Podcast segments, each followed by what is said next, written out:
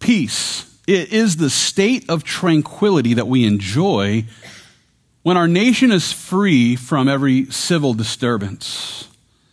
Peace is also the state of security that occurs within a community when those who enforce the law are properly punishing criminals. And while I have no doubt that we would all love to live a peaceful life, which is free from turmoil and trouble, the fact is we live in a fallen world. We live in a fallen world which oftentimes is not very peaceful. Yeah, I know we're supposed to give peace a chance, but I don't think it's working out too well. One reason why is because this fallen world is oftentimes ruled by wicked leaders who are less interested in securing peace for the people they lead. And the reason why is because they would rather acquire more power. That's right, they're ready to give away our peace for their own personal power. With that being the case, we shouldn't be surprised by the fact that our history books are literally filled with stories of power hungry megalomaniacs whose plan to conquer the world have kept many people from enjoying the state of tranquility which results in true peace. And listen, I, would like to tell you that things are going to get better. I'd like to tell you that, but I don't think they will. You see, the last days will only get worse as the mystery of lawlessness continues to increase. And as we continue to hear more and more about the wars and the rumors of wars and the famines and the natural disasters and the plagues and the pestilences that Jesus promised would happen, we can still rejoice. And you're thinking, what? We can rejoice in all of these things? Well, no, no, no. We can rejoice in knowing that there's coming a day when the King of Kings will come and he will establish his perfect peace, the peace that he promised to provide to those who trust in him.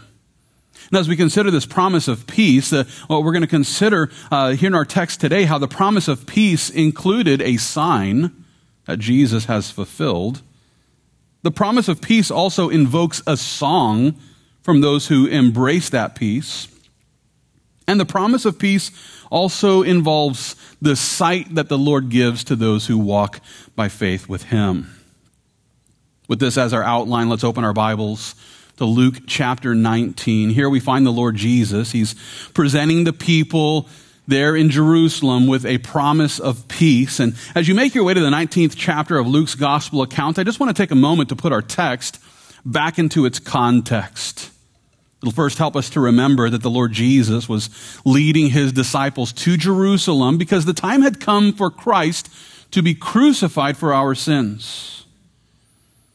After spending some time there in the city of Jericho with some new followers, Jesus then returned to this journey as he headed to Jerusalem. And it's here in our text today where we find Luke. He's now presenting us with the events that led up to the triumphal entry of Jesus Christ. And with this as the focus, let's pick up our study of Luke chapter 19. If you would look with me here, beginning at verse 28, here Luke informs us that when he had said this, he went on ahead, going up to Jerusalem. And it came to pass when he drew near to Bethphage and Bethany that at mountain called Olivet, he sent two of his disciples, saying, Go into the village opposite you, where as you enter, you will find a colt tied on which no one has ever sat. Loose it and bring it here. And if anyone asks you, Why are you loosing it? Thus you shall say to him, Because the Lord has need of it. So those who were sent went their way and found it just as he had said to them. But as they were loosing the colt, the owners of it said to them, Why are you loosing the colt? And they said, The Lord has need of him. Now, here in these verses, we find Christ Jesus leaving Jericho. He's making his way to Jerusalem. But before entering the capital city of Israel, the Lord decided to spend some time in this small town of Bethphage. And it'll interest you to know that Bethphage was about half a mile away from the city walls of Jerusalem. And what this means is that this little town was actually a Sabbath day journey according to the law of Moses. You know, on, on the Sabbath day, you could only travel a certain distance, and, and, and this was as far as a person could travel down this road from Jerusalem on the Sabbath. And it was there in Bethphage, uh, Bethphage, I should say, where Jesus prepared for his triumphal entry into Jerusalem. And this all began with grand theft donkey. Not, not really. Not really, but uh, but we know that this donkey was prepared for Jesus Christ, and we know this because uh, we find this prophecy in the book of Zechariah, which uh, presents us with this with this information. It's in Zechariah chapter nine where the Lord presents the people with this prophetic promise of peace by declaring this. He says, "Rejoice greatly, O daughter of Zion! Shout, O daughter of Jerusalem! Behold, your King is coming to you. He is just and having salvation." lowly and riding on a donkey, a colt, the foal of a donkey. I will cut off the chariot from Ephraim and the horse from Jerusalem. The battle bow shall be cut off. He shall speak peace to the nations. His dominion shall be from sea to sea and from the river to the ends of the earth. Now, here in this messianic prophecy that we find in Zechariah chapter 9, you know, we find the God of Israel here. He's pointing to this predetermined day when the promised Messiah would arrive and present the people of Israel with a promise of peace. And we must not fail to notice here that the Savior of Israel, the King of Kings, would arrive on a colt which is the foal of a donkey, or in other words, a baby donkey. And, and with that being the case, it was crucial for Christ Jesus to stop there in Bethphage so that he could then acquire the colt that was in Bethany, which was necessary for the fulfillment of this messianic prophecy. Now, in order to understand the reason for why our Savior was supposed to enter Jerusalem on the foal of a donkey, I, I should take a moment to remind you that the Lord's triumphal entry into Jerusalem was actually a symbolic announcement that Jesus is the King of Israel. That's what this is intended to communicate. And this is precisely the point that the prophet Zechariah was making when he informed the children of Israel that their king would come to them riding on the foal of a donkey. And according to Zechariah, uh, the king who then enters Jerusalem riding a donkey would then begin to speak peace to the nations. In other words, after arriving there uh, on the donkey, the, the, the Savior or the King of Kings would then present the promise of peace. And as we continue to contemplate this messianic prophecy about this king riding a baby donkey, we should take a moment to consider the significance of this symbolism. It'll help you to know that when a king was planning to conquer a city, he would enter riding a war horse. And that's exactly what we see Jesus doing when he returns. He's riding that white war horse as he returns to uh, set up his millennial kingdom. So the king entering a city riding a, a horse was communicating hostile takeover. In contrast to this, the king who entered a city riding a donkey well, that king was actually assuring the people that he was coming in peace. And, and, that's exactly what we see here in our text today. We find the King of Kings riding a baby donkey, not just a donkey, but a baby donkey into Jerusalem. And in this way, he was clearly communicating that he's a king coming with peaceful intentions first. Further proof of my point can be found in Isaiah chapter 9. There, the prophet Isaiah describes the ministry of the Messiah by declaring, Unto us a child is born, unto us a son is given, and the government will be upon his shoulder, and his name will be called Wonderful Counselor, Mighty God, Everlasting Creator, Prince of Peace. Of the increase of his government and peace, there will be no end.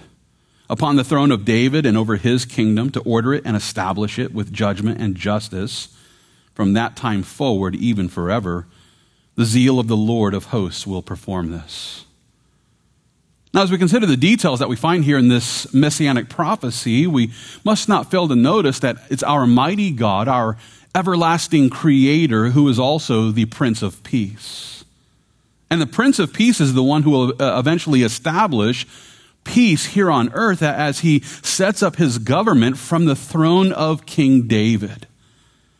And with this as his goal, it's no wonder then that the Lord Jesus signified this plan of peace by initially riding a baby donkey into Jerusalem. It's also important for us to realize that this promise of peace Well, it actually required a peace treaty, which was then written in blood, spe- specifically the blood of the Lord Jesus Christ.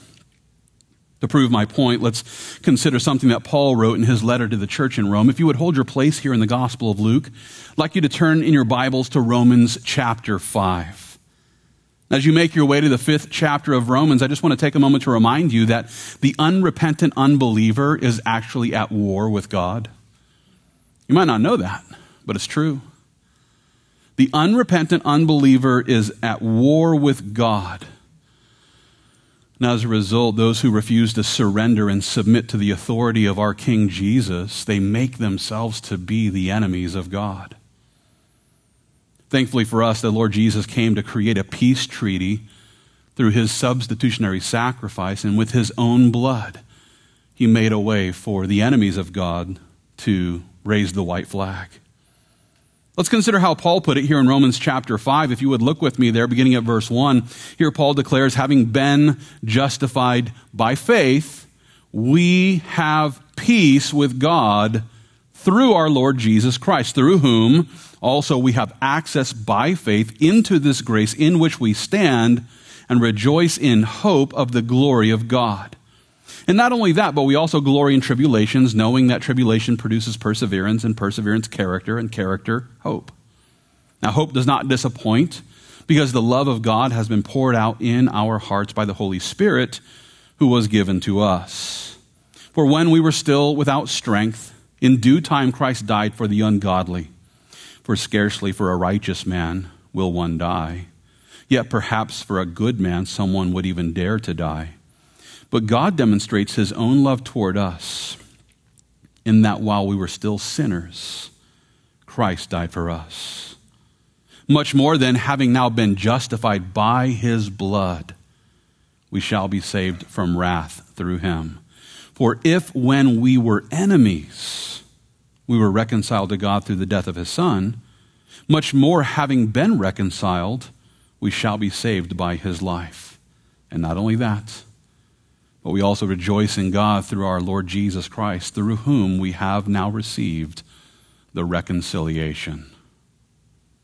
Here in these verses, we find Paul, he's helping his audience to understand that the Lord Jesus was actually sent to create a peace treaty between a holy God and sinful men. Jesus came to create this peace treaty. And with this as the plan, God the Father sent his only begotten Son to offer himself as a sacrifice for our sins so that the enemies of God could repent and be reconciled through the substitutionary sacrifice of our Savior. And now, those who trust in Jesus were no longer the enemies of God.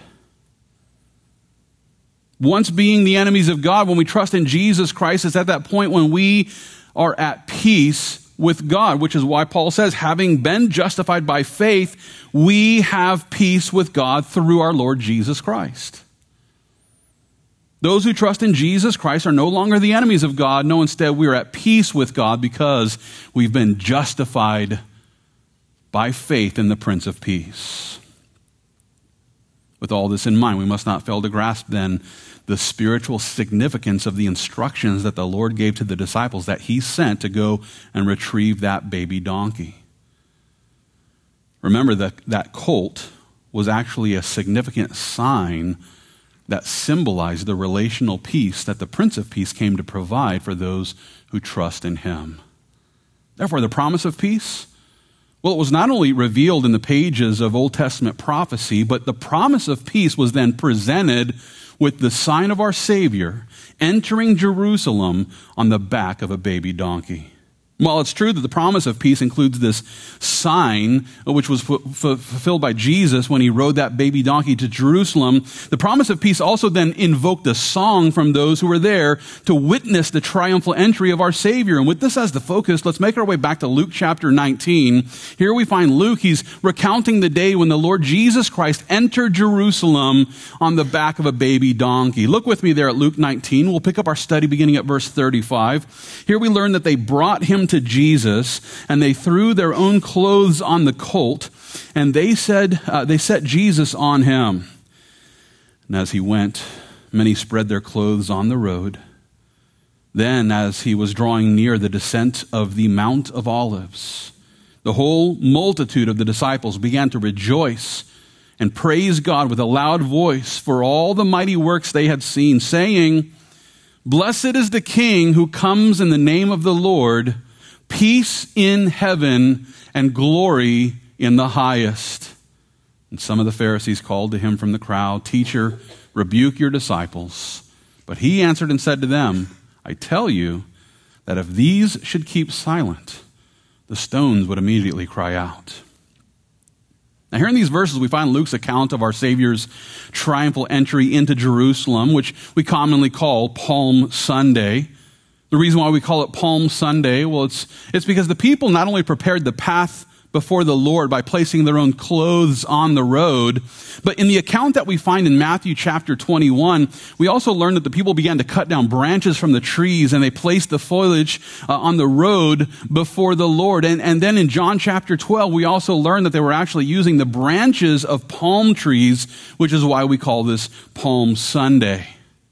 And not only did they prepare the way of the Lord, but, but it's there in verse 38 where we also learn that the people started singing as they were preparing the road for the, the Lord to travel on, they began to sing this song, which is found there in verse 38 Blessed is the King who comes in the name of the Lord, peace in heaven and glory in the highest.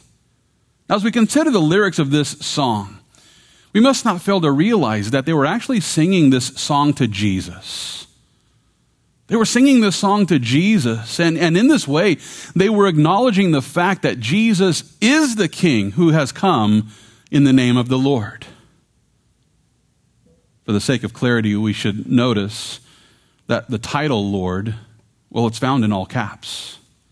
The title Lord found there in verse 38, it's found in all caps, and the reason for this well, it's due to the fact that the Greek word translated Lord here was actually pointing back to the sacred name of God, which is actually found in the original lyrics of the song. To prove my point, let's consider those original lyrics, which uh, from the song that they sang there on Palm Sunday. Hold your place here in the Gospel of Luke. I'd like you to turn in your Bibles to the book of Psalms and specifically Psalm 118. As you make your way to the 118th Psalm, I should take a moment to point out that, you know, whenever we find the word Lord in all caps somewhere in the Bible, well, the all caps aspect of this is an indicator that alerts us to the fact that in the original language, we find the sacred name of God. In the original text, we find the sacred name of God, and, and that's most certainly true of the song that we find here in the 118th Psalm. As a matter of fact, look with me there, Psalm 118. We'll begin reading at verse 24. Notice that every time the word Lord is used, it's found in all caps. Beginning there at verse 24, the psalmist declares, This is the day the Lord has made.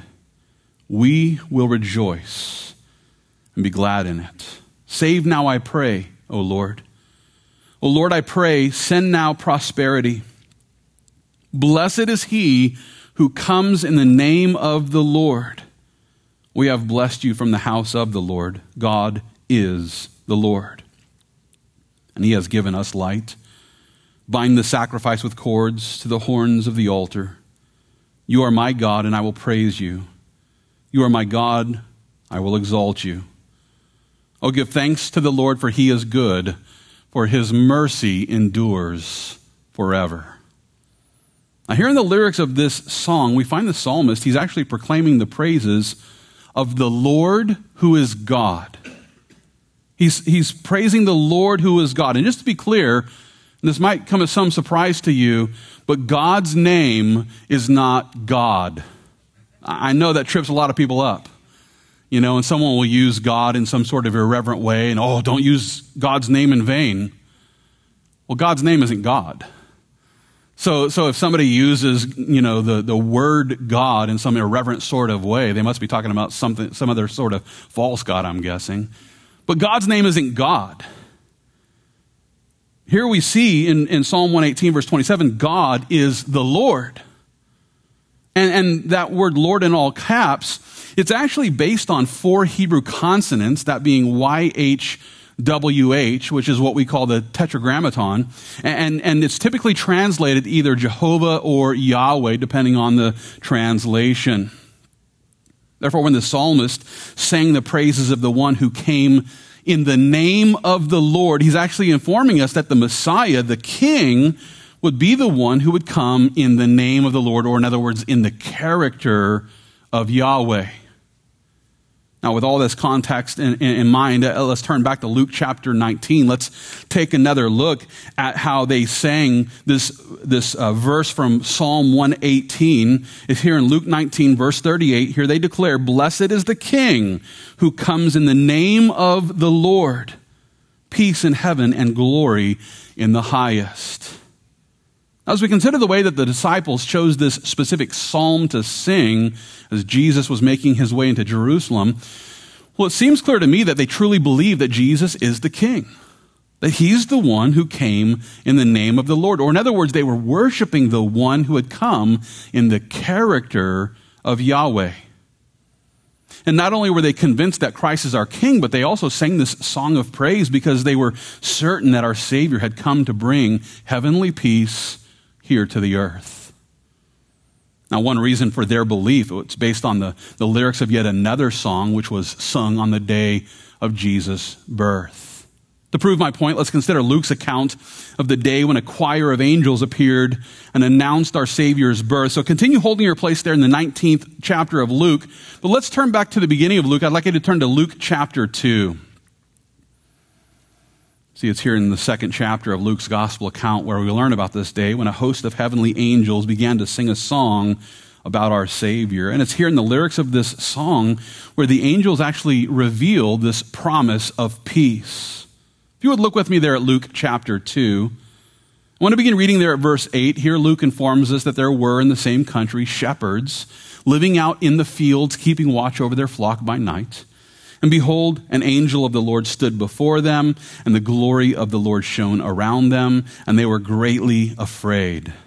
Then the angel said to them, Do not be afraid, for behold, I bring you good tidings of great joy, which will be to all people. For there is born to you this day in the city of David a Savior who is Christ the Lord.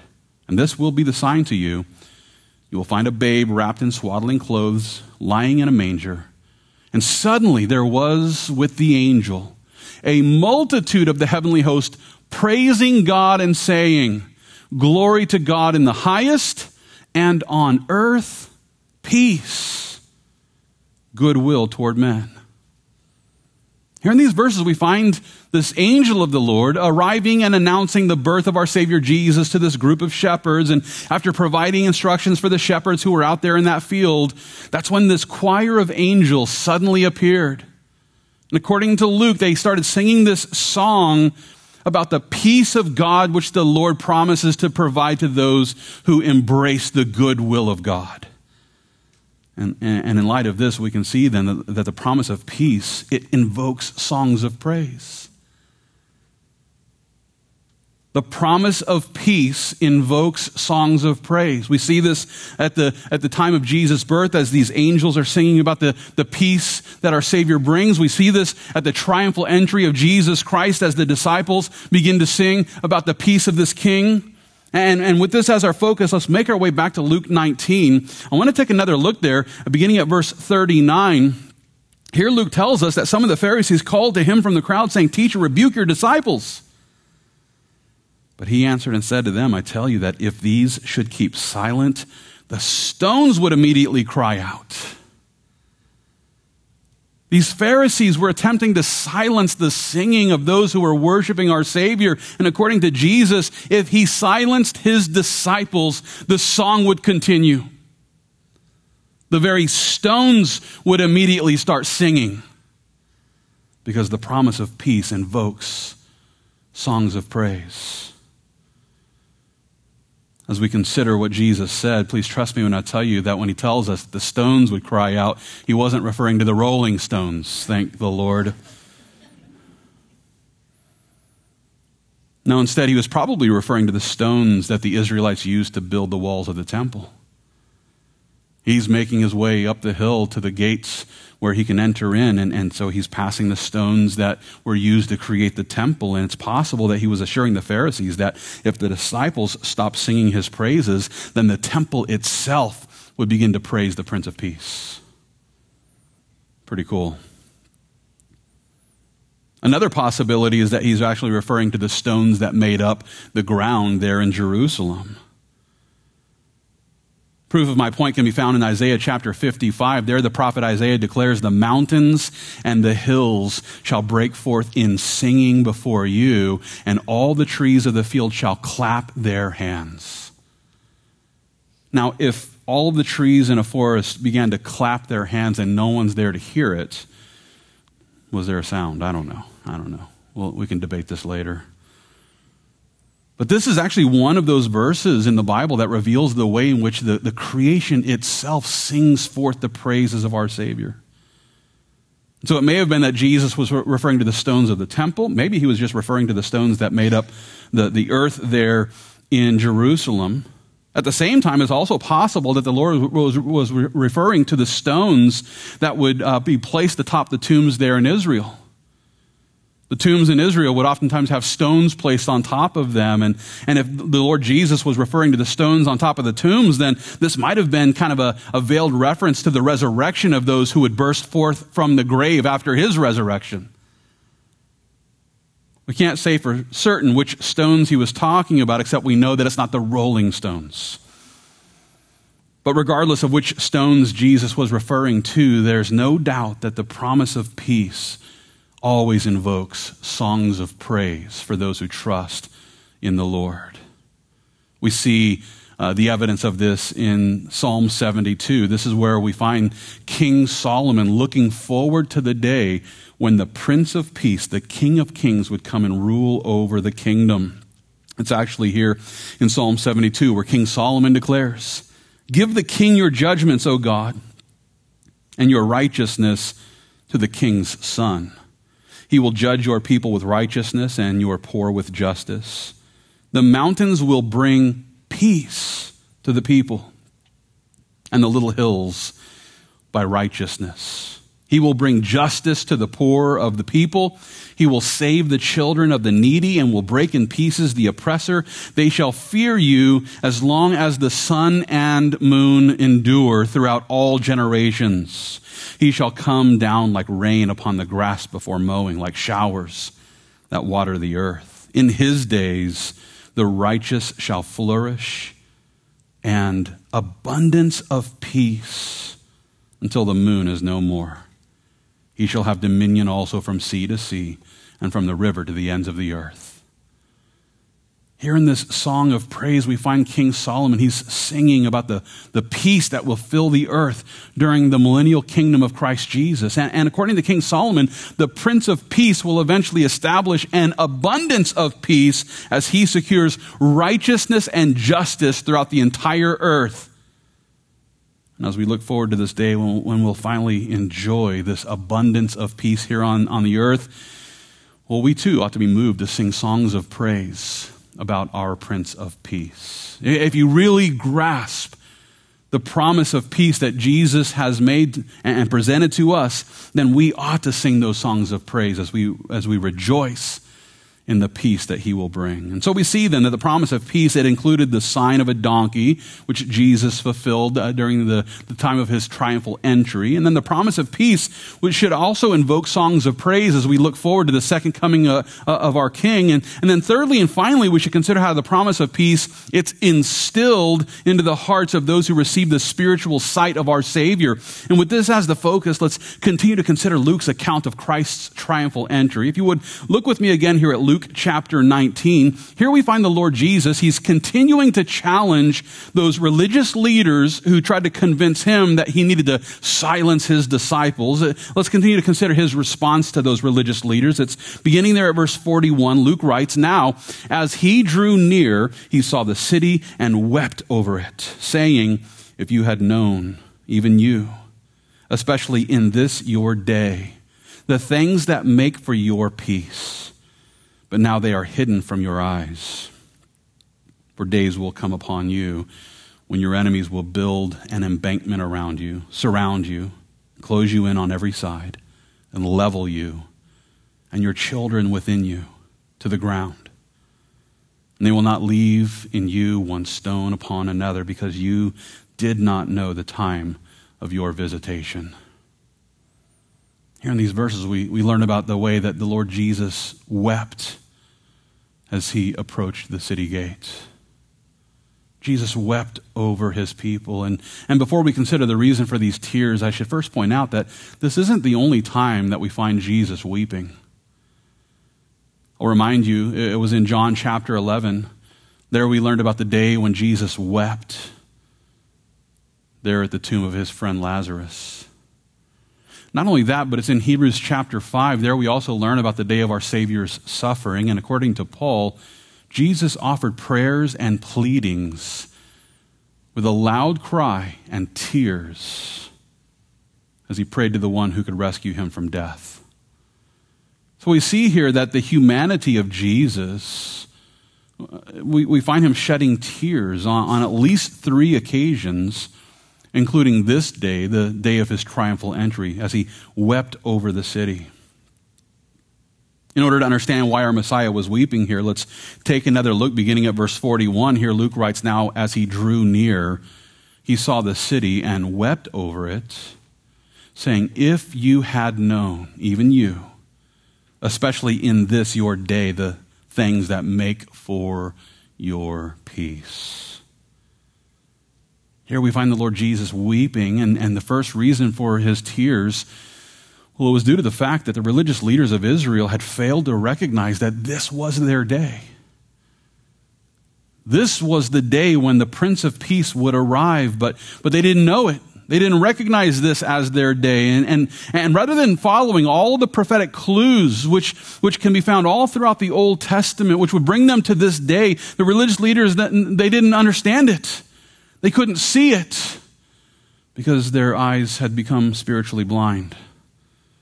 Jesus even referred to them as blind leaders of the blind. They couldn't see.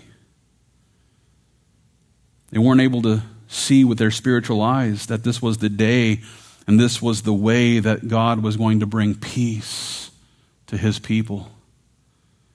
As a matter of fact, look with me again here at Luke chapter 19. I'll draw your attention back to verse 42. Here the Lord Jesus declares, If you had known, even you, especially in this, your day, the things that make for your peace, but now they are hidden from your eyes. From this, we can see that the religious leaders of Israel who missed the day of their visitation, they ended up then being further blinded, not only by their willful ignorance, but by the fact that God now is going to hide information from them while tell, telling them exactly what's going to happen. But we have to understand, first of all, that they were blinded because of willful, the willful ignorance that led them to ignore all of the Old Testament prophecies, which clearly pointed to the day when the Prince of Peace was predetermined to arrive. I'm, of course, referring to the prophecy that the angel Gabriel presents in Daniel chapter 9. There we're provided with a very precise calculation of when the Messiah would finally arrive and present himself as king. And when you engage in a precise calculation of the prophecy in Daniel chapter 9, it places you right here at the day of their visitation. They should have known, but they were blinded by their own willful ignorance. You see, they had an agenda. They weren't studying the scriptures because they wanted to know their Savior. They weren't reading the Bible so that they could understand God's plan. No, they had an agenda and they took their agenda and they tried to force it onto the Old Testament texts so that they could continue to gain power over the people of Israel. And as a result, they were blind. Now, in order to further grasp the spiritual blindness that stemmed from their willful ignorance, we should take a moment to consider something that Paul wrote to the Christians who were there in Corinth. If you would hold your place here in the Gospel of Luke, I'd like you to turn in your Bibles to 2 Corinthians chapter 3. As you make your way to the third chapter of 2 Corinthians, I just want to take a moment to remind you uh, about that veil that Moses would wear after spending time in the presence of the Lord. I should first remind you, you know, that uh, when, when the Lord wanted to meet with the people there on Mount Sinai, the, the, the people said, no, no, no, Moses, you go up. You go talk to God for us. We're scared. We don't want to go up there. You go up there for us. So Moses would go up there and, and meet with God. And, and then after descending, you know, his face would be glowing with the, with the holy Shekinah glory of God. And, uh, and, they didn't like that either. They didn't want to see that, that glory emanating from his face. And so they wanted him to cover his cranium with a veil. Yeah, they, they wanted him to wear a veil so that they didn't look upon the glory of God. And so when Moses presented the people with the law of God, it was through a veil. Paul then takes this story, and he's already kind of uh, talked about the story here in 2 Corinthians chapter 3, and then he goes on to present them with a parallel to, in, in order to help them to understand the blindness that was still occurring there in Israel. Let's consider how Paul puts it here in 2 Corinthians chapter 3. Look with me there, beginning at verse 14. There we learn that their minds were blinded, for until this day, the same veil remains unlifted in the reading of the Old Testament because the veil is taken away in Christ. But even to this day, when Moses is read, a veil lies on their heart. Nevertheless, when one turns to the Lord, the veil is taken away. Here in these verses, we find Paul describing the way in which this veil, the veil of Moses, was still blinding the spiritual eyes of those who were rejecting their Redeemer. And while it's tra- true that this veil can be easily removed, the veil is removed when a person places their faith in Jesus Christ. And so it's not that the children of Israel can't remove the veil, it's that those who reject Jesus Christ won't remove the veil. They choose to remain blinded, spiritually speaking. And as they study the law of Moses, well, until they embrace our Savior Jesus, their study of Moses is still veiled. And they can't see the meaning of the prophetic promises that, that point to the peace of God nor can they see the promise of destruction for those who reject Jesus. To further grasp my point, let's make our way back to Luke chapter 19. Let's consider what Christ Jesus said next. If you would look with me there, beginning at verse 43. Here Jesus declares, For days will come upon you when your enemies will build an embankment around you, surround you, and close you in on every side, and level you, and your children within you to the ground and they will not leave you and you one stone upon another because you did not know the time of your visitation. Here in these verses, we find the Lord Jesus. He's prophetically pointing to the day when Roman soldiers would surround the city of Jerusalem and then level everything, including the temple.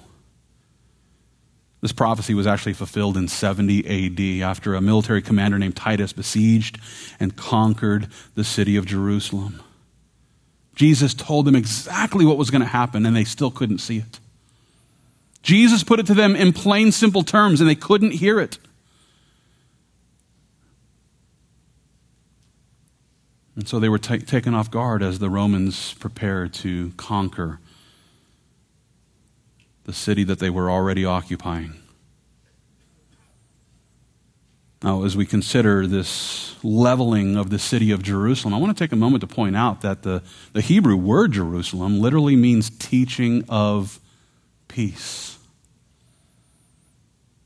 Teaching of peace. And, and Jerusalem has oftentimes been called the city of peace, the, the city of Salem or the city of Shalom.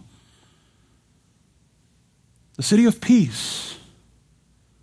Now, I don't know if you've studied much history around Jerusalem, but I think that we could probably add up the amount of days that there's been peace in Jerusalem on, on maybe two hands. Not much peace in the city of peace. Not much peace being taught in the, the city called the teaching of peace. Why? Because by and large, they've rejected the Prince of Peace. And while it's true that you know, the Romans came in and leveled Jerusalem to the ground. You know, it's also true that those at that point in time who had placed their faith in Jesus Christ, still had peace in their hearts. Because you see, peace isn't about what's happening in the world, peace is about our relationship with the Prince of Peace. I'll prove my point is actually found in Isaiah chapter 26. There, the prophet Isaiah declares, You will keep him in perfect peace, whose mind is stayed on you, because he trusts in you. Trust in the Lord forever, for Yah, the Lord, is everlasting strength. According to the prophet Isaiah, those who will fix their focus on the Lord will enjoy the perfect peace that's provided to those who trust in him. And while this might be hard to believe, especially as we consider all of the issues happening in the world around us, listen, I can assure you that this promise of peace is enjoyed by those who will simply set their spiritual sights on our Savior. And yeah, this is true regardless of the troubles happening here in the world all around us.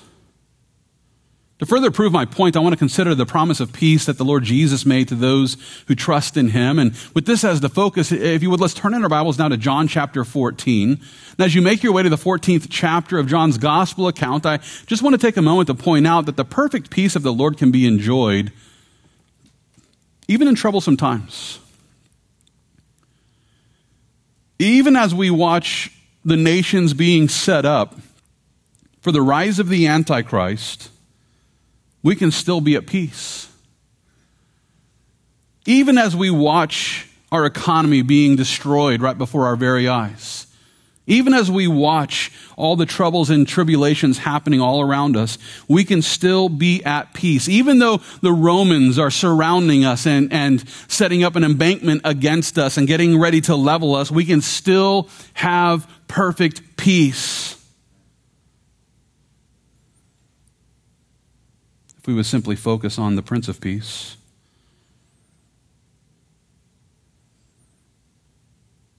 I want to consider how Jesus puts it here in John chapter 14. Look with me there at verse 27. Here the Lord Jesus declares, Peace I leave with you, my peace I give to you. Not as the world gives, do I give to you. In other words, not, I'm not giving you that fake peace that John Lennon sang about that pseudo peace that isn't real peace. No. He says, Let not your heart be troubled, neither let it be afraid. You have heard me say to you, I am going away and coming back to you. If you loved me, you would rejoice, because I said, I am going to the Father, for my Father is greater than I. And now I have told you before it comes, that when it does come to pass, you may believe. Here in these verses, we find the Lord Jesus, he's assuring the hearts of his disciples, and he did this by helping them to understand that we can actually enjoy perfect peace today, even in troublesome times. And the reason why is because he's going away to the Father and he's coming back to us. Think about that for a moment. The Lord Jesus is saying, I'm going to give you some peace. Here's, here's some peace for you. I'm going away. What?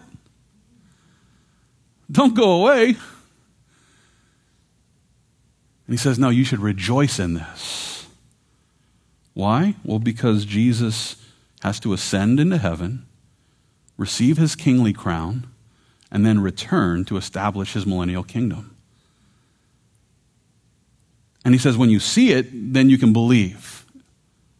In other words, he was saying, hey, when you see my ascension into heaven, then you'll know that I'm also coming back.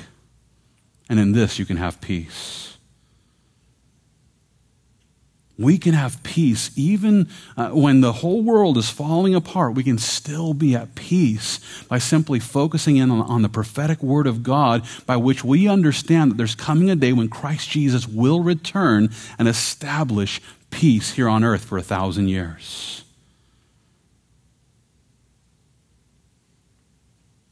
To prove my point, I would direct your attention to Revelation chapter 21, where we get a small glimpse into the kingdom of Christ. And it's in Revelation 21, verse 1, where John writes, I saw a new heaven and a new earth, for the first heaven and the first earth had passed away, and there also was no more sea. Then I, John, saw the holy city, New Jerusalem, coming down out of heaven from God, prepared as a bride adorned for her husband. And I heard a loud voice from heaven saying, Behold, the tabernacle of God is with men, and he will dwell with them, and they shall be his people. God himself will be with them and be their God. And God will wipe away every tear from their eyes. There shall be no more death, nor sorrow, nor crying. There shall be no more pain, for the former things have passed away. Then he who sat on the throne said, Behold, I make all things new.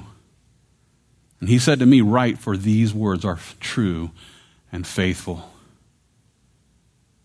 Christian, listen, regardless of the trials and the troubles that we face today, regardless of the things happening here in this world, we can still enjoy the peace of mind that comes from knowing that Christ the King, the one who wept over the city of Jerusalem as he entered in, is going to come back and wipe away every tear.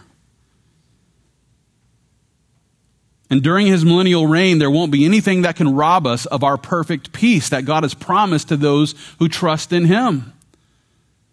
We're not going to die. We're not going to get sick. There's not going to be any pain. Nothing that's going to take our peace away from us. And listen, if you're lacking peace in your life today, I encourage you, spend more time studying the second coming of Jesus Christ. Learn more about his millennial kingdom. Study the scriptures about these things so that you can take great comfort in knowing that Jesus is coming back. And between now and then, he's preparing a place for us so that we can dwell in perfect peace. And you might be thinking, well, who knows how long that's going to be? I'm struggling today. I'm lacking peace today. Well, hey, there's a plan here. You can have perfect peace today according to the promise that the Lord has made to us. This is precisely the point that Paul is making in Philippians chapter 4. There he declares, Be anxious for nothing, but in everything by prayer and supplication with thanksgiving, let your requests be made known to God, and the peace of God, which surpasses all understanding, will guard your hearts and minds through Christ Jesus as we consider the encouragement that Paul was presenting here, it's important to realize that those things that fill our minds with anxious thoughts, they will always keep us from the promise of perfect peace. Those things that create anxiety in our minds will always rob us of the peace of God. And yet, you must understand, Christian, that if you're filled with anxiety, that's your choice. You chose that. You decided to dwell on that thing that, that fills your heart with anxiety because you don't have to.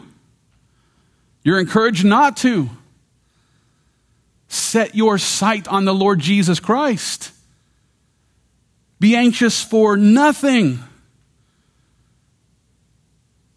And Christians are like, well, I don't understand how that works, you know?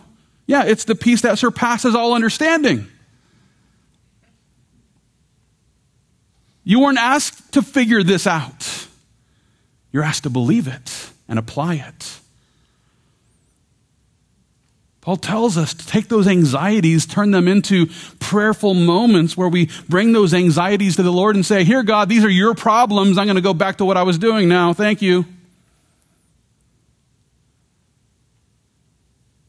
These are God's problems. Let Him deal with it. We have to spend less time worrying and more time praying to the Lord. And as we do, we'll begin to see how the trials and the troubles, they're really just opportunities for growth. They're really just opportunities to develop perseverance so that we can experience the, the peace of God that surpasses all understanding. And as we bring every anxious thought before the Lord and leave it at his feet, the Prince of Peace then turns around and protects our hearts and our minds with the light of his truth as he helps us to see his plan for our lives. And in this, we can have perfect peace today, regardless of what's happening in the world. As we begin to wrap up this study, it's my hope that we might all remember that the Lord has promised to provide perfect peace to those who simply trust in Him. This promise of peace initially included this interesting sign that, that revealed the arrival of the Prince of Peace. And, and as we've seen here in our text today, this significant sign was fulfilled on the day when Christ Jesus entered Jerusalem on the back of that baby donkey. The sign has been fulfilled. This ought to invoke a song of praise because the promise of peace always invokes that song of praise as, as people and even angels proclaim the praises of our Messiah who was sent to establish a peace treaty so that sinners might receive the peace that comes from salvation. And finally, this promise of peace is instilled in the hearts of those who receive the spiritual sight of our Savior, who has promised to lead us by the light of His truth so that we can live in His peace. I realize we live in a fallen world, and I know for a fact that things are just getting worse. I'm sure we all have many troubles and trials, even tribulations that lie before us. We're even possibly dreading going back to work tomorrow knowing that there's just more issues. Some of us are even troubled with going home today knowing that it's just a house of problems. And yet, I would remind you that the Lord has promised to provide us with the peace which surpasses all understanding. Don't try to figure it out. Just fix your focus on, on Jesus and walk by faith with Him.